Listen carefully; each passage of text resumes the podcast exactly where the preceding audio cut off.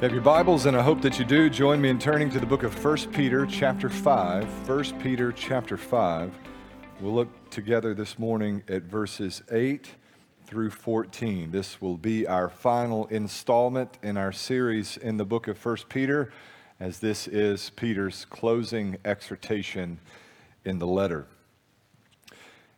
In the parable of the souls, or the parable of the sower, Jesus describes the work of the farmer sowing seed on a variety of soil types. The first soil that seed finds is that of the roadway or that part of the soil that's trafficked consistently, such that it becomes hard and the seed is unable to penetrate that soil, and in that case, the birds of the air come and quickly devour the seed. In the second example, the seed falls on stony ground. The soil itself is fertile, good for growth, but because of the stony nature of the soil, the seed itself was unable to establish a suitable root system so that when the sun comes up, it is scorched and quickly dies. It doesn't have the opportunity to become fruitful. In a third example, there are seeds that are sown among the thorns and the thistles, and although the seed itself springs forth initially, it is quickly subsumed by those other weeds and thorns and thistles around it. There is no fruitfulness. But in the fourth example, there is gospel seed that is sown on good soil, and it springs forth in what Jesus describes as 30, 60, and 100 fold fruitfulness. One of the many principles that might be drawn from that little parable is this unless the seed of the gospel is well rooted in our heart, we will not be fruitful. The gospel will not bear its fruit in our life. I want you to think with me for just a moment. Do you know people, have there been people, perhaps even those who've made meaningful contributions to your walk with Jesus? Who are themselves no longer walking with Christ. You might look around in this room and take note of some who are not here, whom you once regarded as followers of Jesus, and yet in their life, there is no existing evidence of any relationship whatsoever, no effort made on their part to walk with Christ or to enjoy any participation with a local body of, of saints. This is a hard reality, but it is a reality nonetheless. That le- except we are firmly rooted in the gospel of Jesus Christ, we will ultimately drift away. Now, Peter's closing exhortation here is focused on, it is geared toward warning those walking with Jesus at the present hour that we are susceptible to the attacks of Satan and we had better be watchful. We had better be alert, lest we too fall victim to the besetting of our faith and the end of our journey with Jesus in the same way you and I have known others to do. This is a warning to a church in a season of suffering Suffering makes us susceptible. We become vulnerable during seasons of some hardship. In the same way, physically, when you are tired, when you are weary, you become weak and susceptible to certain failures and even sin. So, too, this is true in the spiritual realm. Under duress, when the heat is high and the pressure is on, there is a certain vulnerability in our weakness. The ever present weakness of the flesh, in spite of the willingness of the Spirit. When we are under suffering, we are susceptible to attack. And so Peter will say again and again be watchful, be cautious, be careful, hold the line, stand firm in the faith. Don't shrink back, don't compromise, press on, faithful to the end. 1 Peter chapter 5 beginning in verse 8. If you found your way there, join me in standing out of respect and honor for the reading of God's word. Be serious, be alert. Your adversary, the devil, is prowling around like a roaring lion, looking for anyone he can devour. Resist him and be firm in the faith, knowing that the same sufferings are being experienced by your fellow believers throughout the world. Now, the God of all grace, who called you to his eternal glory in Christ Jesus, will personally restore, establish, strengthen, and support you after you've suffered a little. The dominion belongs to him forever. Amen. I have written you this brief letter through Silvanus. I know him to be a faithful brother, to encourage you and to testify that this is the true grace of God. Take your stand in it. The church in Babylon, also chosen, sends you greetings, as does Mark, my son. Greet one another with a kiss of love. Peace to all of you who are in Christ. May the Lord bless the reading and the preaching of his word. You may be seated. Perhaps the best known part of the passage that we've just read is the warning of verse number eight. Your adversary, the devil, prowls about as a roaring lion, seeking whom he may devour. Now, this is not a devil made me do it sentiment from Peter. This is a stern warning that you and I, at different points along the way, to varying degrees, are susceptible to the, to the attacks of the apex spiritual predator. Your adversary, the devil, is prowling around like a roaring lion looking for anyone he can devour. That is a reality for you, and it is a reality for me. If you're living this happy hearted, glib Christian existence with very little disruption, you can rest assured that your path will change abruptly. You and I have an adversary in Satan who is actively at work to beset our faith and to undermine the ministry that Christ intends to do in us. Now, the tricky thing about this warning is that seldom does Satan come to us in ways that are apparent. It's, it's always in the subtle, unseen, underappreciated ways that Satan does his work. As a pastor, it is incredible to note the number of times I have found myself through the years in conversation with people who are deeply entrenched in sin, and yet they have self justified so much that they firmly believe themselves to be somehow doing the right thing. And perhaps you have observed personally as you have grown in grace and knowledge of the gospel and God's will and God's word, that even for you, there have been convictions held, decisions made, words spoken. You believed in the moment with all your heart to be right but over the course of time, you found to be in the direct violation of the will and the word of God. Mankind has an incredible knack for justifying the sometimes dreadful decisions that we make. You know, I, have never been a big fan of this idea that he or she is a good person, they just make bad decisions. No, they're bad. They're just bad. What is a bad person if it's not a person who makes bad decisions? But we concoct language like that to justify our immorality, to make sense of our wickedness, to somehow provide context and points of reference for the wicked things that we do. We draw comparisons. We lay ourselves down in the ditch and measure ourselves against who we regard to be the worst of the worst when in reality we are blackened and dark in our heart. We are sinners by birth and by choice. We are broken. You can't just trust your discernment, your judgment. That's why we call on the power of God's Spirit to lead us, to bring to our memory the principles of God's Word, that we know how to proceed and what to do in a given scenario. The language of verse 8 your adversary, the devil, is prowling around like a roaring lion looking for anyone he can devour or destroy. Has some strong echoes of Job chapter number 1.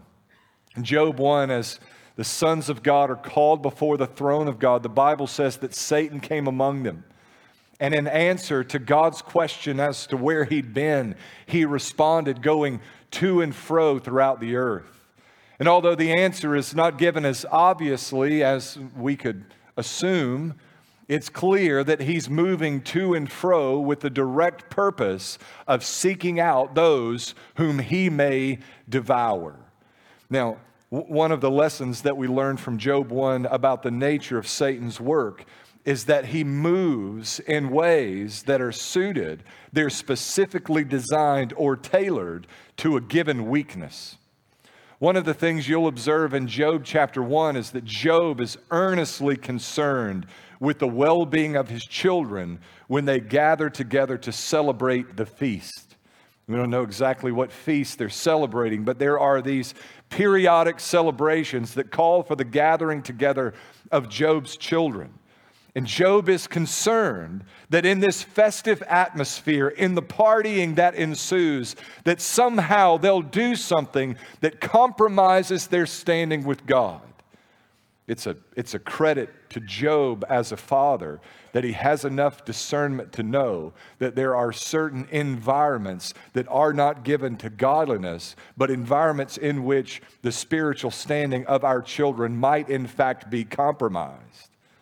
But remember, when Satan attacked the, the children of Job, where, where were they?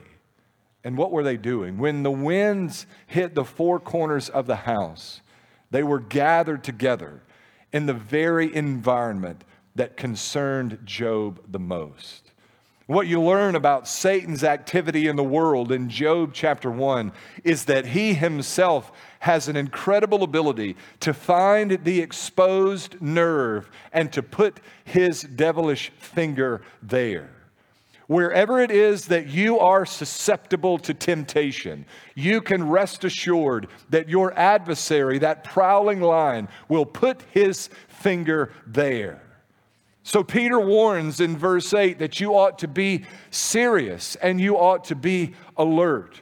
When a lion is on the prowl, neither the shepherd nor the sheep may sleep, but are vigilant. They are watchful, careful, and cautious. Be serious, Peter says. Be alert. The idea here is to be of sober mind.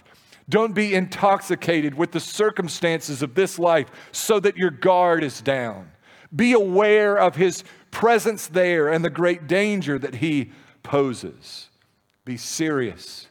Be alert, Peter says. If you are to finish your race well, if you are to complete the course that God has set before you, you're going to have to be vigilant and watchful along the way.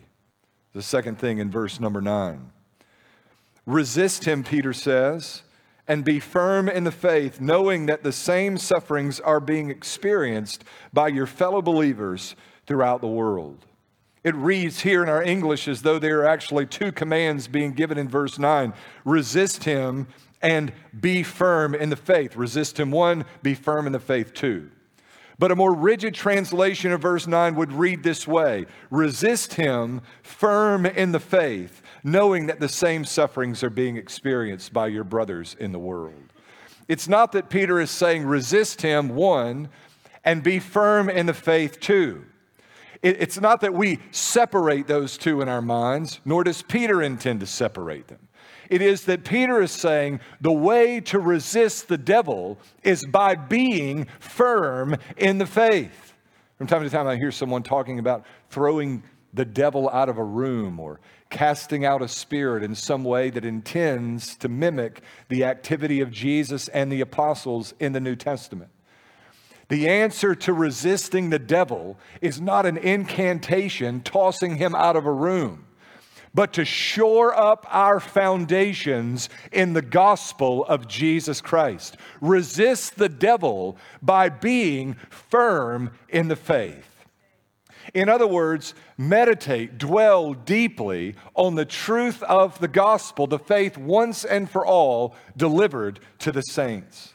That God has loved us so much that he sent his only son Jesus to die as our substitute on the cross. The one without sin became sin at Calvary for us in order that we might be clothed with his own righteousness in his death, raised from the dead on the third day, at the right hand of God at this very hour, pleading that we would come to him in faith. Dwell deeply there. Shore up your faith in the gospel every day, repenting of your sin and believing the power of the gospel to save and to keep to the uttermost. Resist him and be firm in the faith. I would note here that one of the ways that we shore up our faith in the gospel, that we resist the devil in this regard, is by finding our total satisfaction and fulfillment in the things of Jesus. If you're drinking deeply from the fountain of the water of life, you'll not be so inclined to drink from broken cisterns that cannot satisfy. Have you observed, just in general, how often the passing pleasure, the fleeting satisfaction fails to deliver what it promises in the beginning. This is in every area of life. Just the other day, I was, I was thinking, when, I, when I'm really thirsty, we're getting to the part of the year, it's warm outside, do a little yard work, a, a cold, carbonated soft drink is just about as good as it gets, right? Like when I'm super thirsty. But it doesn't satisfy the thirst, right? I finish the drink and I'm just thirsty again. And the next thing you know, you're 20 pounds heavier because you're slugging Mountain Dew and you're still thirsty. You're drinking and you're drinking and you're drinking, and yet you continue to thirst and thirst and thirst because you're drinking from the wrong fountain. But if you'll drink from the fountain of the water of life and find your thirst satisfied with living water, You'll never thirst again for those fleeting pleasures that never deliver on the promises they make. Peter says, resist him, firm in the faith, knowing that the same sufferings are being experienced by your fellow believers throughout the world.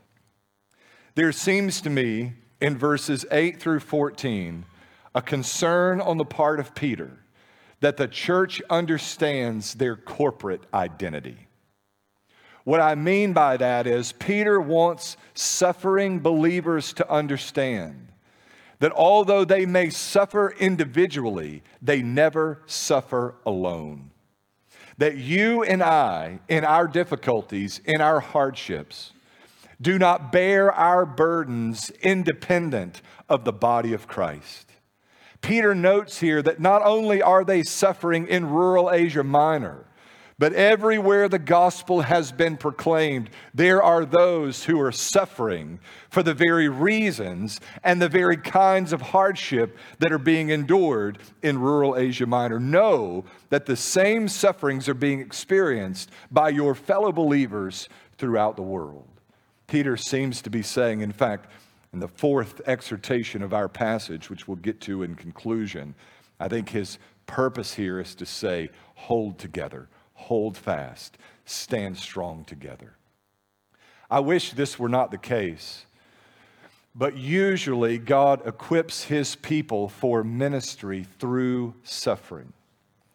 I doubt there's anyone here, I'm not sure there's anyone in the kingdom that has been given a kingdom platform, that has been equipped with the tools necessary to minister to people without a measure of suffering in their own experience.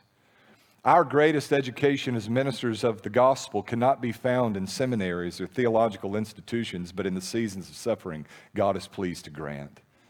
He grows us and nourishes our soul and trains us in those chapters of our life to be a minister to others who will undergo similar or even same circumstances. We are very much in this thing together. God has called us together as a faith family. That terminology is used quite intentionally. You are never alone in your suffering for the advancement of the kingdom. Even the suffering that may visit you, your family, or your home, independent of kingdom interest, those kinds of things that just roll around naturally. There is a network of brothers and sisters who love you deeply, even at times in the absence of a personal knowledge of your name, but who love you deeply as a brother or sister in Christ. Resist him. And know, brothers, that you're not in this thing alone. Look at verses 10 and 11. Now, the God of all grace, who called you to his eternal glory in Christ Jesus, will personally restore, establish, strengthen, and support you after you've suffered a little while. The dominion belongs to him forever. Amen. In verse 11, the idea of the dominion belonging to our God. Dominion is a term that we don't often use in our culture, and I'm not sure it's always well understood in its New Testament context. Simply speaks to his power. The whole world, in fact, the heavens and the earth, are under the dominion, that is to say, they're under the power, under the authority of our God. This is an obvious way of saying that God is absolutely sovereign over all things. There isn't a single doctrine in the Bible that comforts me more, that lowers my blood pressure, and decreases my anxiety like the knowledge that God is absolutely sovereign over all things. There's not a millisecond of your life that has escaped the divine attention of our God. There's not an atom in all creation that has slipped the lordship of Jesus Christ. Every wind, every wave, every rock, every mountain, every star, every planet, every cell in your body, every thump of your heart, every breath that you take, every circumstance of your life is under the direct dominion of Jesus Christ.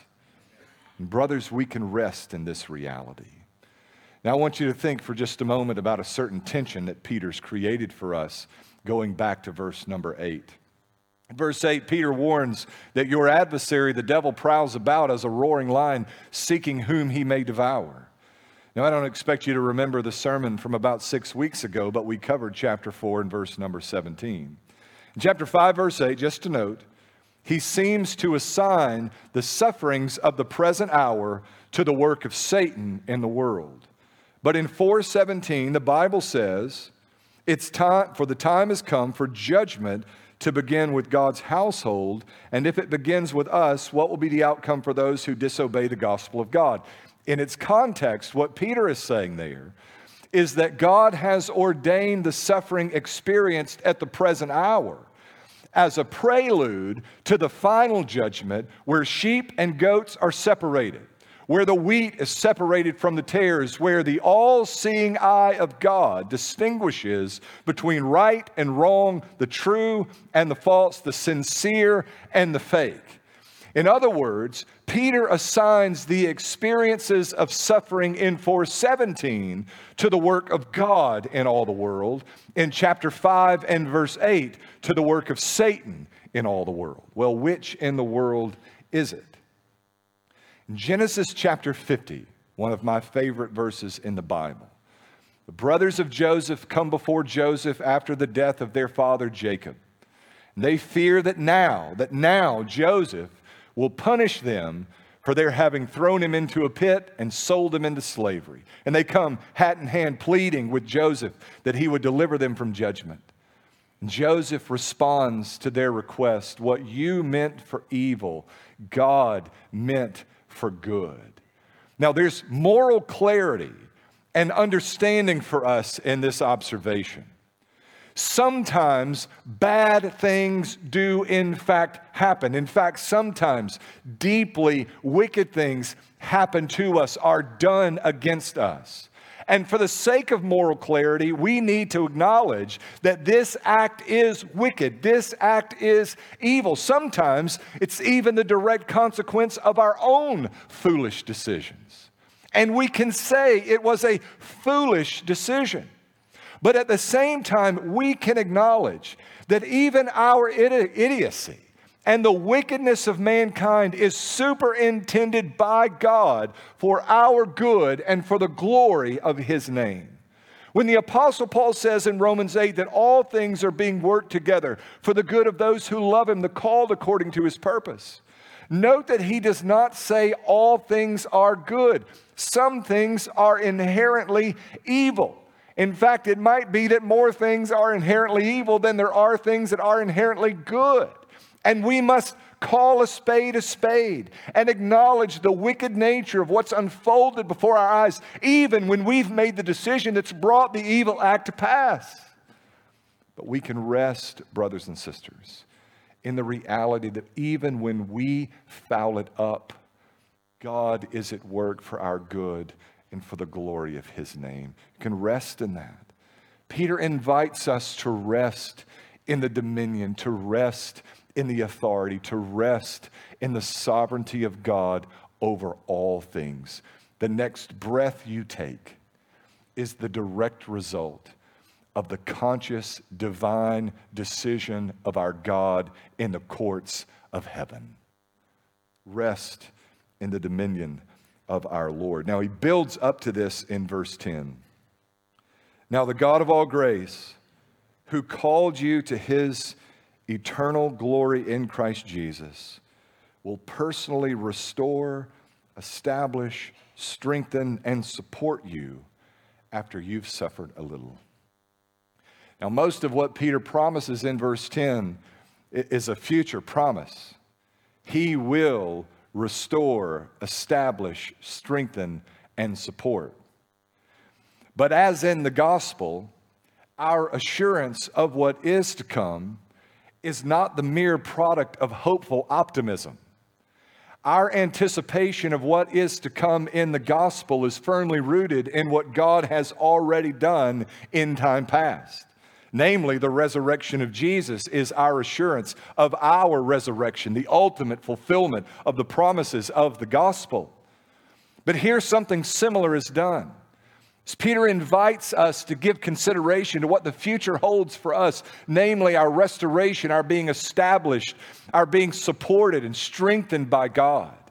It's not a hopeful optimism that leads us to the conclusion that this will come to pass, but what God has already done in our personal experiences in times past, namely, He has called us, He has called and He has saved and He is actively sanctifying.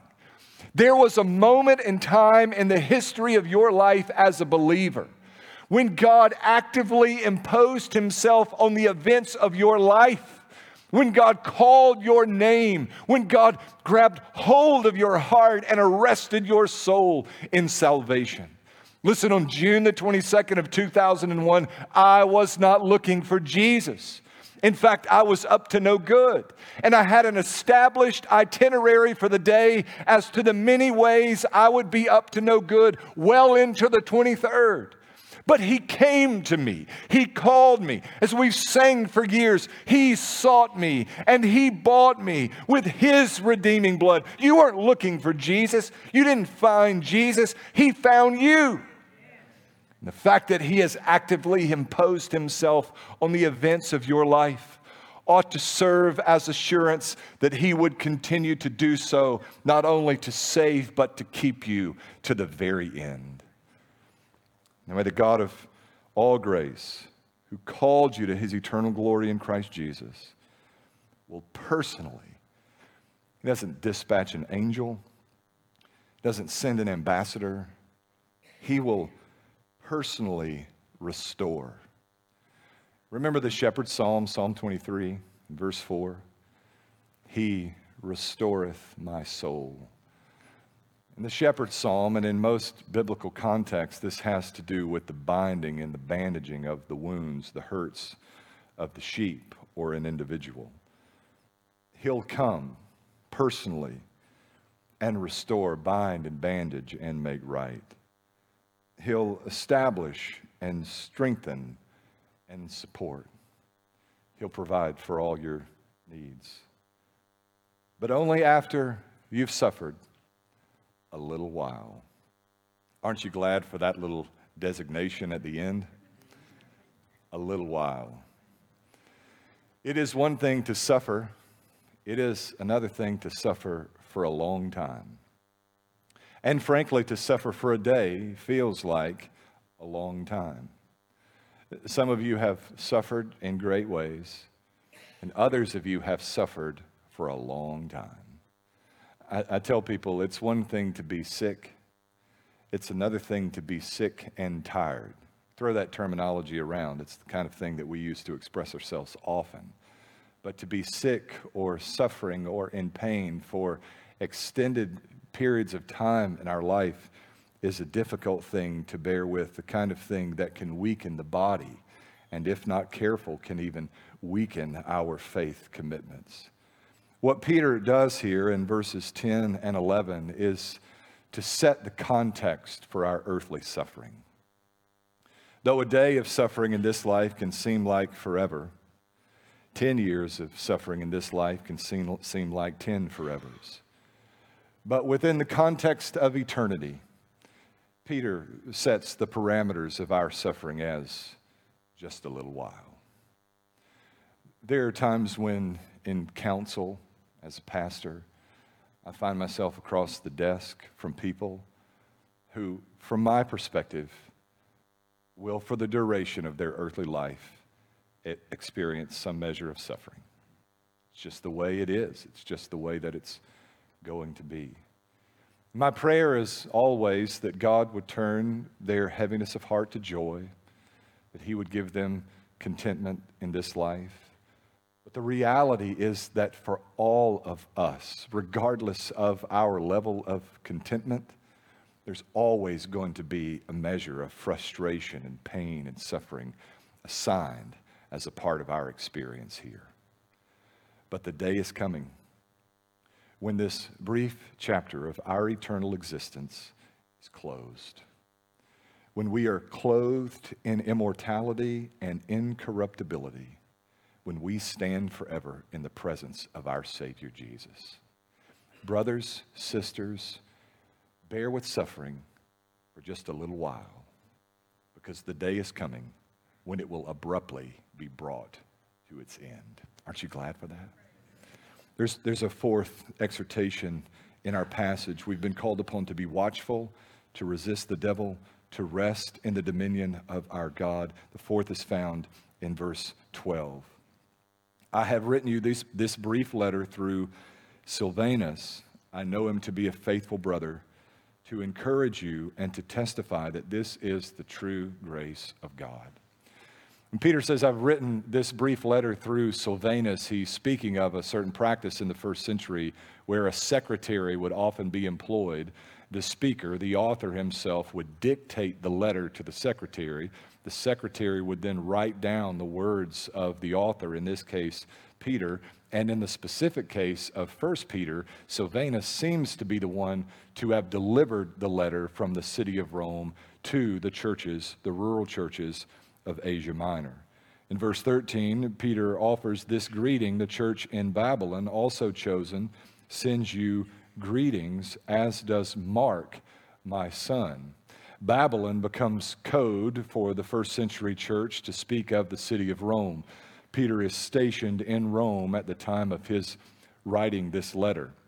If you're living in a Roman context and the Roman Empire is actively persecuting Christians. Peter's within months or years of his own death by persecution. You don't want to give up the cover of your brothers and sisters in Christ. So Babylon becomes the des- designation. He notes here that they are also chosen. This is a further effort on the part of the Apostle Peter to build this corporate identity within the bodies using the language of chosenness and election from the Old Testament context to help the church to understand that, in spite of the ethnic and geographical boundaries that may exist between them, they are one in the body of Christ. There is one Lord and one faith and one baptism, and God has adopted them regardless of their location or ethnic background into His family, into the lineage of Abraham church in Babylon, also chosen, sends you greetings, as does Mark, my son. A reminder of the restorative grace of God.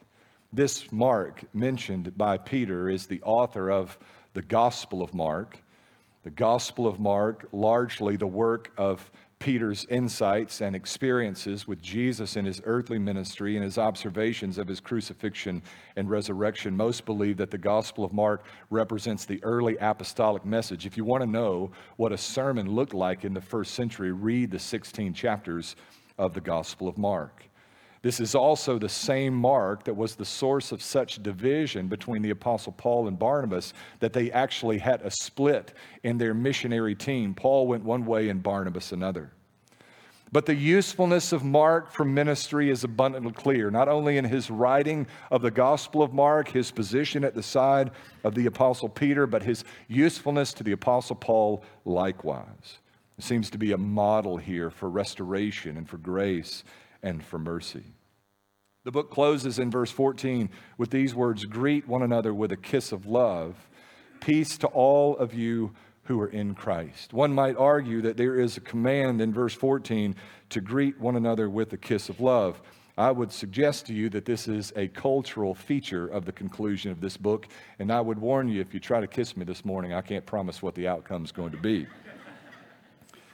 But the fourth and final command that I want you to see and that we should most certainly observe is found at the conclusion of verse number 12. I'll read again there. Paul, Peter says, I've written you this letter through Silvanus to encourage you and to testify that this is the true grace of God. Take your stand in it. When the persecution comes, don't cower in fear and don't run away but take your stand in the grace of God. Now, set within the context of verses 8 through 14, where there seems to be such a strong effort on the part of Peter to help the church to understand their corporate identity and to bind themselves together in this season of persecution, he seems here to be especially concerned that they do not disassemble as a congregation under great duress. There are times for us when to disassemble is the right thing, when scattering is the move to make.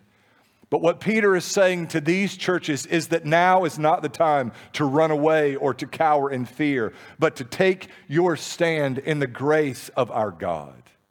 Think of the early chapters of the book of Acts. Jesus had commissioned the disciples that they were, under the power of the Spirit, to be witnesses to the gospel in Jerusalem, Judea, Samaria, and to the uttermost parts of the earth. And in those early chapters of Acts, the church seemed to be satisfied to settle in to their humble beginnings there in the city of Jerusalem. That is, until persecution broke out. In that instance, God used the scattering of the church to see the message of the gospel advanced in all the world. Sometimes God works in that way.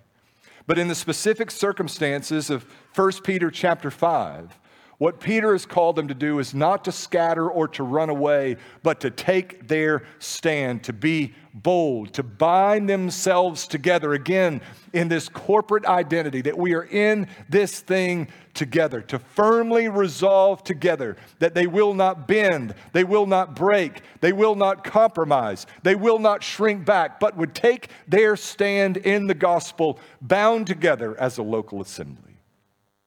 There's a certain degree of danger that comes with attending the assembly of the church in an environment where persecution is a reality.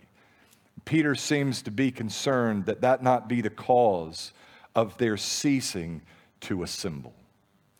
Now, I don't want to shoehorn anything here, but, but I, I do want to note that at least by implication, a concern the Apostle P- uh, Peter has here is that they stay within the context of the church assembled if they are not to drift away.